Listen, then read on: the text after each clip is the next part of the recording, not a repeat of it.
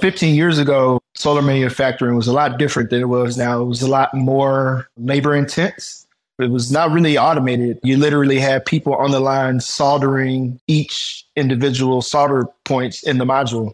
With the automation of that process, it opened the door to bring factories back here to the U S, but with higher skilled labor. So although you don't have as many people on the floor, you have a higher skilled worker with more skills that are more engineering focused, more technical focused. Hey there, Solar Warriors. I'm Nico Johnson, and this is Suncast. Each week, I pull back the veil on the life and business insights of clean tech entrepreneurs building the most noble and impactful companies of our time. I hope what you learn from this conversation is a catalyst for your own growth. So thanks for tuning in, and welcome to our tribe.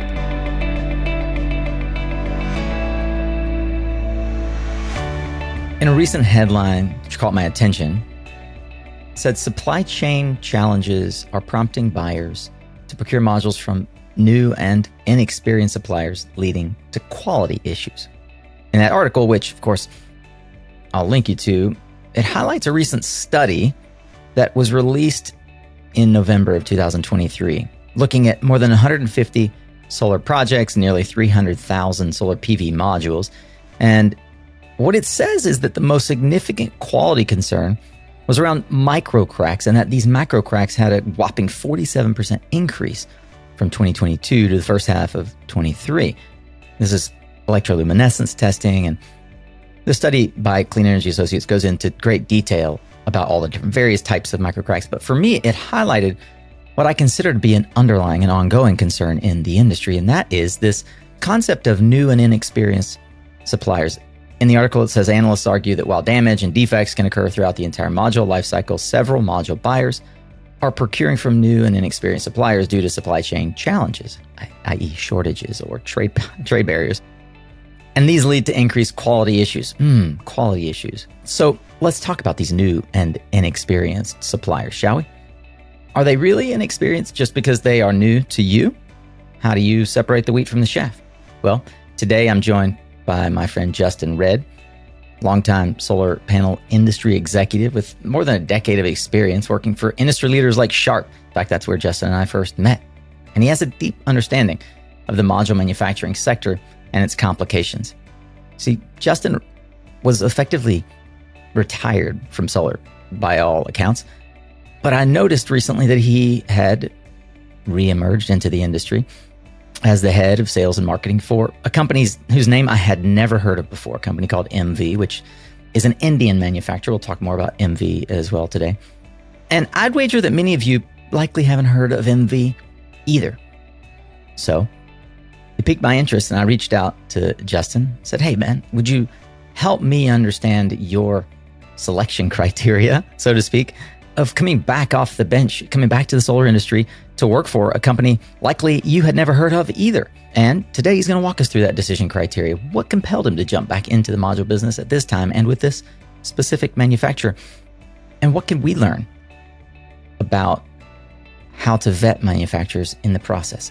You see, since Emmvee definitely falls into that category mentioned above by the analysts as potentially perceived as new or inexperienced, my goal is to help you understand how to better evaluate these new market entrants and why the Bloomberg Tier one list may no longer be the only or even best indicator of quality and bankability. Hey there, Solar Warrior. Thank you for tuning in to Suncast, and welcome. If you're new here, I want to just express gratitude and appreciation that you are providing us your attention and granting us the one non-renewable resource you've gotten, that is your time. I promise we're going to take good care of it. I hope that by the end of this episode, you will subscribe to the show like thousands of others have, and that will ensure that you won't miss out on the twice-weekly content just like this. Stories from the front lines of the clean energy transition with the leaders who are making it happen. More than six hundred fifty such stories in our back catalog at my suncast dot com. But for now, let's get ready to tune up your skills, Solar Warrior, as we tune into another powerful, practical, tactical conversation here on Suncast. Justin, it's, as always, great to see you, my friend. Welcome to Suncast. Thank you for having me. Great to see you. Yeah, man. Uh, we've talked about this in private, but I have to say, given that uh, you know, I was watching you uh, rise as a as a restaurateur and A T L and sort of off the off the radar from the solar industry. As I said in the intro, I was a bit surprised to see you jump back into the solar game. I'd love to, before we jump into the who, what, how, when, where, why, let's talk a bit about your experience. I mean, you and I met back, I think twenty ten, thanks to an intro from our friend Andrew, back when you were at Sharp. And you still sort of sit in my mind. I mean, obviously Stion and Sunflare, like you've had some amazing opportunities, but you still, in my mind, sort of that credibility was baked in from the time you were at Sharp and Tennessee. Could you talk a bit about your entree into solar more than a decade ago and the foundation that that gave you? Maybe walk us through the various iterations that really formed your understanding of how solar manufacturing writ large works. So uh, fresh out of grad school, I was recruited to work for the Tennessee Solar Institute, where I ran a solar grant program.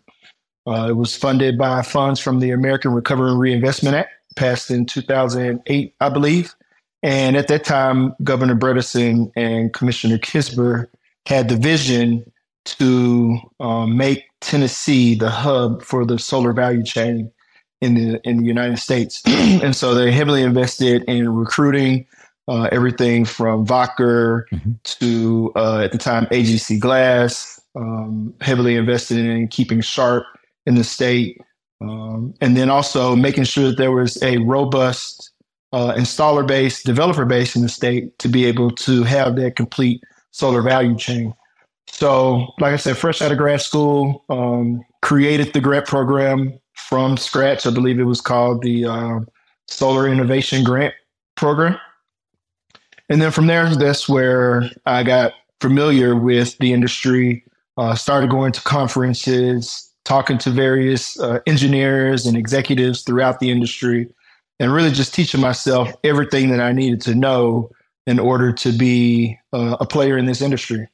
So from there, the team over at Sharp, which was based in Huntington Beach at the time, uh, Ron Kennedy, uh, and then Mike Lasky, Uh, asked me to come over and uh, manage sales in the Southeast uh, out of the plant, which was in Memphis. So that was my hometown. Yeah. So it was really important for me to be able to go back to Memphis, uh, be able to actually see the modules being made, have a connection with the workforce there, but then still be able to interact with all of my colleagues out in the California office. What a great uh, entree to the industry. Uh, it's interesting. You mentioned Commissioner Kisber, who's Matt Kisber, one of the co-founders of Silicon Ranch, one of the great solar yes. developers of our time and of Tennessee. And definitely in many ways, he and Reagan and uh, Governor Bredesen uh, responsible for the sort of awakening of the Southeast to the solar market. I would encourage anybody who hasn't listened to Reagan Farr's episode on Suncast, uh, we'll link to it, go check it out. And it goes way more into the backstory of what Justin uh, briefly introduced us to. At that time, what stood out to you around manufacturing, what it takes to stand it up, how uh, yeah, how hard, I'd say, local manufacturing is? There's a lot in the news these days about local domestic reshoring of solar panel manufacturing. You and I have been in the industry long enough to watch Schott, Sharp, Shell, uh, many other companies that start with S H, all uh, B P, right. et cetera, all uh, move, move, uh, close their factories and move back uh, to Southeast Asia. Yeah, I'm somewhat of a uh, factory geek. Like I've been to ma- various manufacturing plants, modules, inverters, mm. uh, food and beverage. Uh, just something about manufacturing, the physicality of just making something that interests me. And so to be able to be that close to the factory and then again, see, as I go out to sell a project, to see those modules be made, a person to be able to clock in for their job, get their paycheck for the week and be able to provide for their family. It just makes it full circle for me.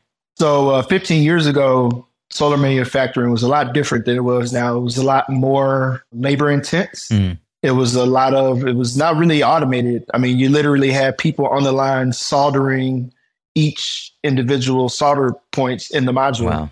And so around two thousand twelve, Sharp invested heavily in amorphous silicon, uh, which is a uh, thin film. Mm-hmm. And at the same time, Stion was coming around, First Solar was being introduced. And the thin film manufacturing process is a lot less labor intensive and more automated. So what it did was it forced the silicon manufacturers to automate their uh, processes, or else they get left behind in terms of their ability to output modules in a cost-effective manner. So I think with the automation and robotization of the solar manufacturing process, it enabled manufacturers to put together a cost structure that made sense to be able to manufacture here in the U S. Obviously, labor is cheaper elsewhere in the world than it is in the United States. So if you have a labor-intensive manufacturing process, that makes it a challenge. But with the automation of that process, it opened the door to bring factories back here to the U S, uh, but with higher skilled labor. So although you don't have as many people uh, on the floor, you have a higher skilled worker with um, with with with more skills that are more engineering focused, more technical focused. So put me at a place in time where Justin, not been in the solar industry, effectively retired from the solar game, gets a phone call that prompts him to reconsider the industry as an opportunity and eventually come back to the fold. So after COVID hit, uh, I was at Sunflare, and, you know, it was a challenge. The industry was pretty much at a standstill. Uh, I was also working for a Chinese manufacturer. Sunflare is a Chinese manufacturer. It was also at the time, so it was the restrictions of COVID. It was the um, tariffs from the Trump administration on all goods coming out of China. So for me, it was the culmination of maybe this just isn't the industry uh, for me. I had always had other businesses here in Atlanta, whether it was the gym that I owned or um, the what is currently a restaurant. So I took a step back to be able to actually really focus on building the restaurant, because COVID actually hit restaurant industry really hard mm-hmm. as well. So it gave me the opportunity to focus on the restaurant. So I was doing that for a while. And actually two years, I had been out of the industry for two years. And I received a phone call from Krishna Murthy, which is the head of H R at Emmvee uh, from India. And it's just an Indian number on my phone. I was like, "What? You know, we're just Indian number calling me for." So I picked up the phone and he said, "Hey, we want to talk to you about a company called Emmvee." And I listened and we had a couple of calls. I did my due diligence. Uh, they provided me all types of information on the factory. Um, at the time, they were in the process of completing Unit two, which is our more automated factory. Uh, and it was a very compelling story. Walk me through, what did that due diligence look like? You, I imagine, like I or many others, would have looked with a little bit of skeptical nature at the likelihood of jumping back into a brand that not only a company from India, but a brand you'd never heard of. There are plenty, Wari, Visan, like there are recognizable brands from India. Mm-hmm. And yet, as I said in the intro, it calls my, it calls to me that someone I respect, trust, somebody I know who has a very, like a geek-minded approach to an understanding of the manufacturing process.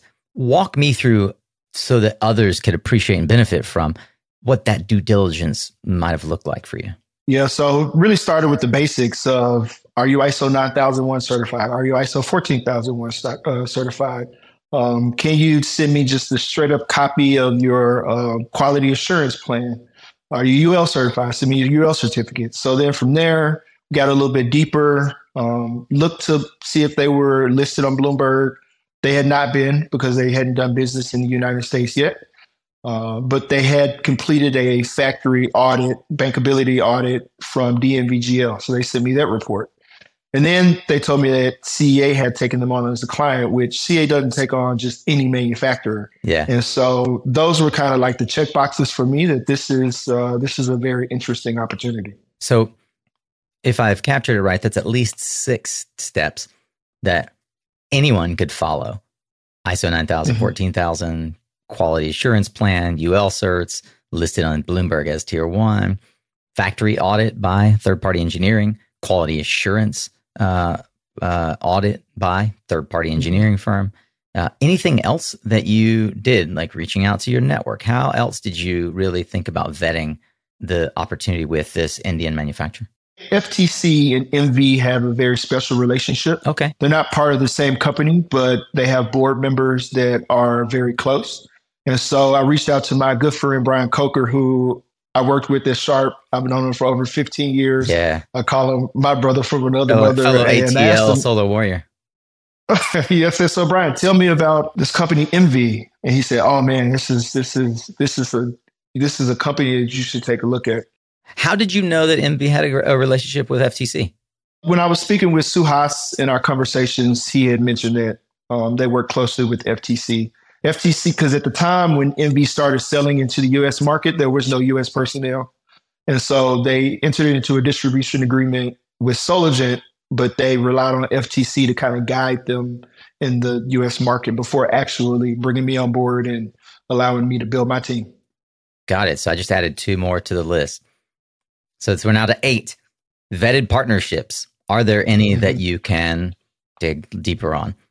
Vetted connections at those partner companies. So um, it's peeling back the layers of the onion. When Emmvee disclosed that they had a relationship with F T C, which is a question you need to ask. Who are you working with? Who else is pulling your product through? I imagine you thought, well, do I still know anybody at Soligent where you once worked? Probably did some due diligence there, as you just disclosed. And then turns out good buddy Brian Coker at F T C could peel back the, the onion a little further for you on their experience and why they're working with uh, with the manufacturer. Fantastic. Mm-hmm. Anything from a trade or policy perspective stood out to you that you also uh, either specifically looked for or uh, was revealed or uncovered in the process?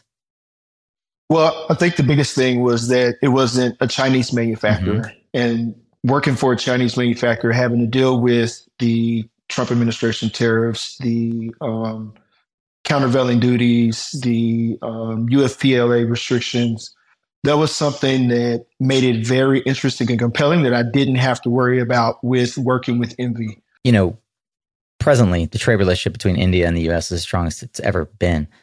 Is there anything that you uncovered about the sort of the rise of India and the strengthening of that relationship in lieu of uh, a stronger relationship with China that also compelled you? I'm curious. I'm just going to keep be, peel, pulling back these layers as we think through how you came to the decision, this definitely looks like a compelling opportunity. I mean, the trade relations between India and U S, you're right, are the strongest they've ever been. As a matter of fact, we just hosted Prime Minister Modi a couple of months ago here in the U S for a state dinner.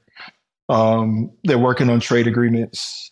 In looking at the Indian culture, I think that one thing that I've been able to recognize is their pride in the quality or their pride in the work that they do. And so just kind of doing my research on Indian history and their um, eagerness to become a world superpower and their um, eagerness to prove themselves on the world stage definitely led to uh, me having a favorable opinion. Okay. So I've got I S O nine thousand, fourteen thousand, quality assurance plan, U L certifications, Bloomberg T one, factory audit, third-party quality assurance, in this case, C E A, vetted partnership, vetted connections at those partnerships, trade relations, that is ease of doing business, and then cultural fit. Mm-hmm. So that's ten really quality steps that one can think through really when evaluating any potential partner, whether it's China, Vietnam, India, you name it. For sure. And increasingly, I think every procurement manager's got to think about this. The Bloomberg Tier one list no longer, in my opinion, and I think you'd probably agree, st- stands as the only seal of approval, especially in a world where your major top three, four, five manufacturers are effectively sold out of modules if your name isn't NextEra or Clearway or, you know, name one of the big guys, Brookfield. It's hard for certainly the mid-tier, anyone twenty megawatts and under, to find vetted suppliers who can partner with them and provide quality backed by a seal like D N V or, or C E A. So let's dig in. Let's let's do this little myth busting. I'll call this myth busting for module procurement. How do you, in fact, define and measure quality? You mentioned I S O nine thousand, fourteen thousand. Let's dig down a little deeper to the quality of engineering and what one needs to look for. You evaluate quality. You know, obviously have all these third-party bodies to come in and do factory audits, whether it's the D N V G L, the C E A, or S T S. And then you know, any manufacturing plant is going to have I S O nine thousand one, fourteen thousand one, which is really quality management standards. But then just the physical of solar manufacturing and the fact that we're dealing with um, such sensitive materials, mm-hmm. you've got to make sure that the factory is almost a clean room, if not a one hundred percent clean room. And I'm talking about very clean cotton hairnets, mm-hmm. uh, cotton shoe covers, uh, cotton gloves, all throughout the manufacturing process. Some manufacturers stop at the, those measures when the module is laminated. Uh, but at Emmvee, we make sure that we have that throughout the entire manufacturing process. So yeah, when it comes to defining and measuring quality, quality is just having reliable products that don't need servicing, that always do what you bought them for. Uh, and then you measure that in our industry through uh, R M A claims. Mm. And so at Emmvee, we have an R M A rate of less than zero point three percent, when I think the industry standard is somewhere between one and two percent, depending on the technology and the manufacturer. If I may play the devil's advocate, for those who are completely unfamiliar, as I was, what's the volume that Emmvee produces? So our annual capacity is three gigawatts. Mm-hmm. Uh, we have one point five gigawatts of cell capacity coming on uh, later this year. I was just in Bengaluru uh, about a month ago to see the new factory and to see the cell line, and I was I was really impressed. So yeah, three gigawatts annually here. I mean in India, and then one point five gigawatts of cell manufacturing capacity. Is it fair then to assume that with increased production, you've got Trina and Longi and others producing in excess of, you know, twenty-five to fifty gigawatts a year, that many may say, well, Emmvee just doesn't produce enough to have more than a one percent claim rate?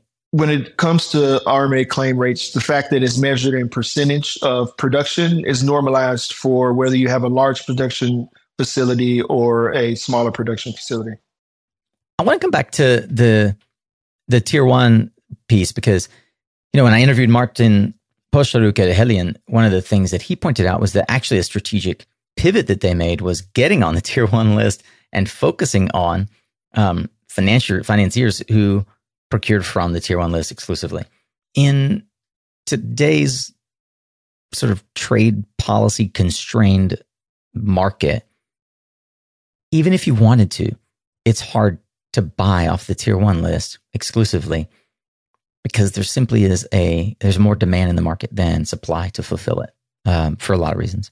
Are there examples of major developers being able to secure financing for modules outside of tier one? If so, it seems like that would be a, that would be an argument for seriously considering vetting sort of non-tier one vendors. Absolutely. We're uh, either in late stage communication with, are talking to, have spoken with, or reached out to uh, the top twenty or thirty developers here in the U S. Uh, most of the sophisticated developers have their own due diligence process mm-hmm. that probably really doesn't even to take into account Bloomberg New Energy Finance, if you got to be honest. Yeah. Uh, some of them outsource their vetting to the likes of a C E A or a uh, Achilles. Um, so yes, there are, we are in late stage communications with developers here in the United States who we've passed their due diligence. We have been listed as an approved vendor. Their procurement person can pick up the phone and send us a P O at any time. And there are projects that are going to be in process in the near term uh, where those projects have been financed with Emmvee modules. You know, one of the things I love that you said is that tier one is a guide for sort of financial strength, but not quality. And we did Uh, an episode uh, back in uh, the summer, which talked about the P V E L reliability test, which Emmvee uh, showed up on this year uh, as a for the first year. It's only nine years old, but um, but one of the things that was interesting, because in that in that conversation, Tristan specifically used Emmvee as an example of an Indian manufacturer who, though apparently smaller than many peers, shows the same or better levels of quality and reliability in the product. Going back to your point on the R M A, um, So I may add, I may add to the checklist, are they on P V E L's reliability list, frankly, um, just as a nod. I think P V E L and Tristan are doing a great job there. Yeah. And then not even just the being on the P V E L module scorecard, but we've also signed up for their, I believe it's called the Quality Partners Program. Yeah. To where any developer, installer can reach out to P V E L and track our testing results hmm. real time. Oh, fantastic. Yeah. But one of the, you know, what the, what the uh, article in question at the outset calls into question is this concept of micro cracks. It's something that P V E L tests extensively. And uh, I just want to know, how is the industry at large addressing micro crack remediation, specifically at the manufacturing level? I got to be honest, I haven't been to another module plant in a, a couple of years, but I can tell you uh, how we're addressing it. Sure. We have... Um, Number one, it's about the construction of the module. Mm-hmm. You can't use the cheapest materials, can't use the cheapest glass, can't use the cheapest back sheet. Um, so that's one thing. The other thing is we have uh, six visual quality control checks throughout the uh, module manufacturing process. Mm-hmm. So that's how you address it for the most part throughout the manufacturing process. Um, our modules have, most manufacturers do the I E C Uh, life cycle testing two times. Our module, we did it three times, and it still outperformed other modules. So we're really confident in our ability to address micro cracks. And then when we've got our packaging, I mean, this is custom packaging. Um, the modules fit snugly inside of the packaging. Mm-hmm. They're shrink wrapped. They've got the bands on there. Yeah. So yes, modules do travel very far in some instances from country to country, mm. shipping containers, uh, and then you put them on the road, bumps on the road. So packaging really matters. I've seen, I've gone to customers' warehouses and I've seen packages that just show up and it looks like just like a fast food bag that you shipped across the world. Yeah, I've seen, I've seen numerous uh, pallets that are just shrink shrink wrapped pallets, modules stacked on top of one another. Um, mm-hmm. it, it really does uh, come in all types and sizes, and from ma- manufacturers that it would surprise you they're shipping that way. Uh, so what I hear is there are constructive ways to know whether or not a manufacturer has taken a concerted effort and steps towards the kind of manufacturing and shipping process that would eliminate or reduce the number of micro cracks, which, as we all know, is one of the growing Uh, and most concerning issues in the module, in the field right now with regards to O and M. And uh, and I think it's probably the biggest concern that most vendors would have, or purchasers would have, by vendors that haven't been vetted uh, in other ways, you know, namely if they aren't on the tier one list, for example. You know, on this qu- topic of packaging, you know, it really does matter when you're shipping from India or China to the U S. And um, I think that one, not only with the current trade Uh, barriers creating, uh, you know, entire ships of modules being turned around at the port and sent back. Um, it underscores the one of the main reasons why folks are beginning to nearshore again. If not here in the U S, then uh, in Canada or Mexico. How then does someone of Emmvee's size compete with the likes of Jinko, Qcells, Trina? Uh, all of whom, First Solar, all of whom are announcing major manufacturing facilities here in the U S.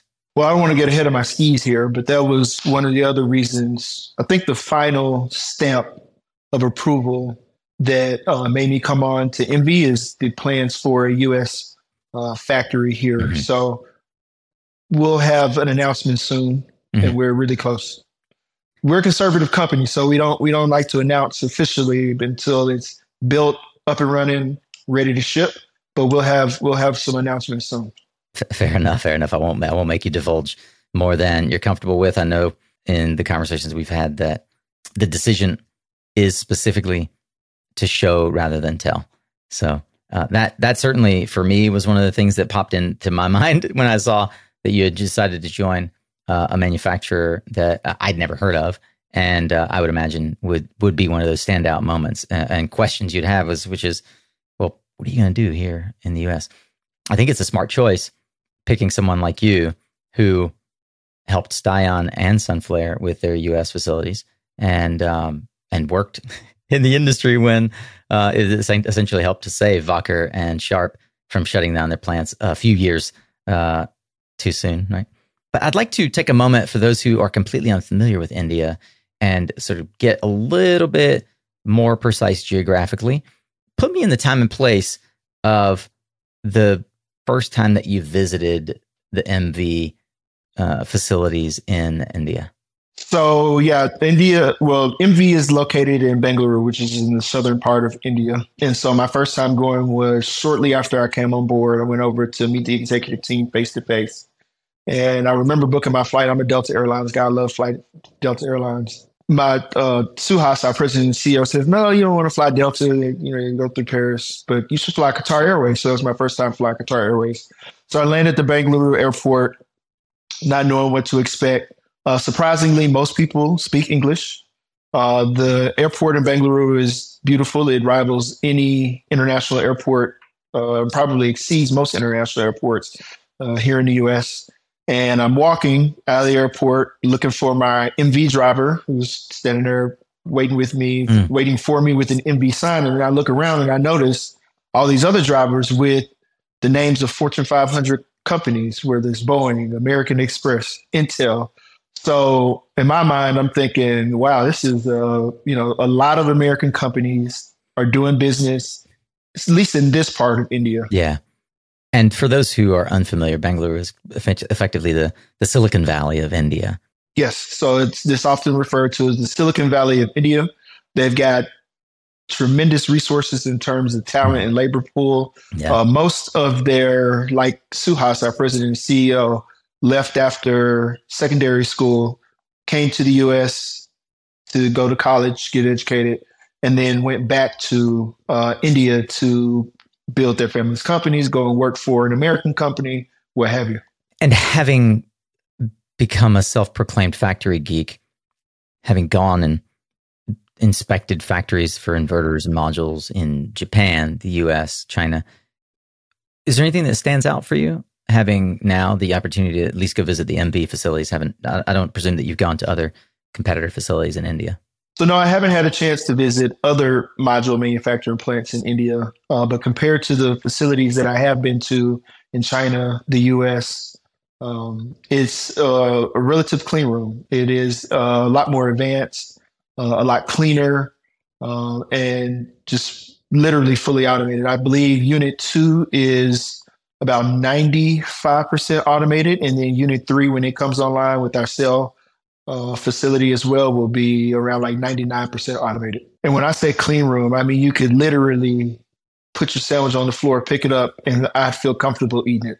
Justin, I'm so grateful to have a moment to ask these questions to you. Is there anything else that you would want folks to know before we sign off? Well, I just would extend the invitation to our fellow solar warriors. If you haven't visited India or thought about visiting India, feel free to come over. We'll host you at the factory. We'll take you to some great places to eat, and we'll have a good time.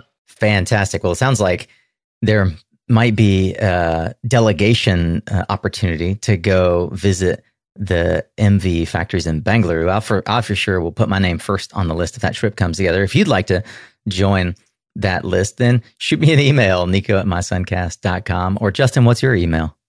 Uh, my email is justin dot redd, that's R E D D, at E-M-M-V-E-E dot I-N. justin dot redd at M V dot I N. Fantastic. We'll list all those resources, of course, in the show notes, as we always do. Justin, thank you so much for taking time to help dispel and bust some of these module procurement myths and set the record straight on buying from lesser-known Indian manufacturers.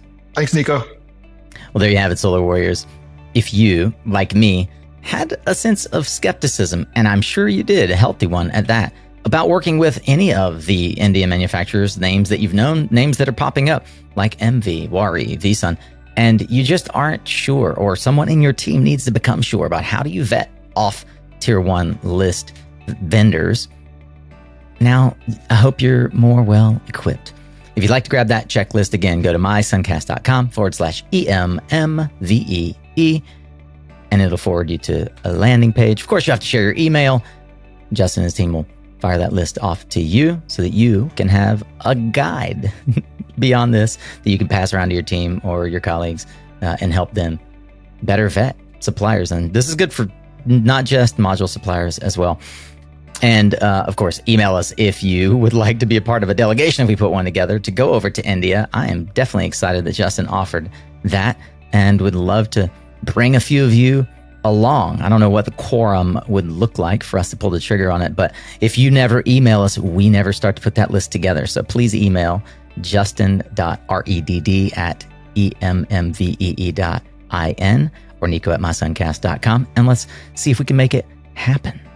Listen, all the resources are over at mysuncast dot com. Click on the show notes tab. Leave your thoughts on a LinkedIn post that we no doubt have placed online by now. If you haven't checked out our YouTube channel, the full video recording, including the image that Justin shared of that truck carrying the first Emmvee modules to clients in the U S, is uh, online. We'll link to all of that right in the description of whatever podcast player you are in right now. Hey, thank you so much. Take a moment and click that button to subscribe, and also rate and review the show if you would uh, be so kind. That's how others can find us, just like you have. We are here to educate, inform, inspire, bring folks into the clean energy revolution. Thank you to our sponsors who help make this show possible each and every week. If you'd like to join us, go to mysuncast.com forward slash sponsor.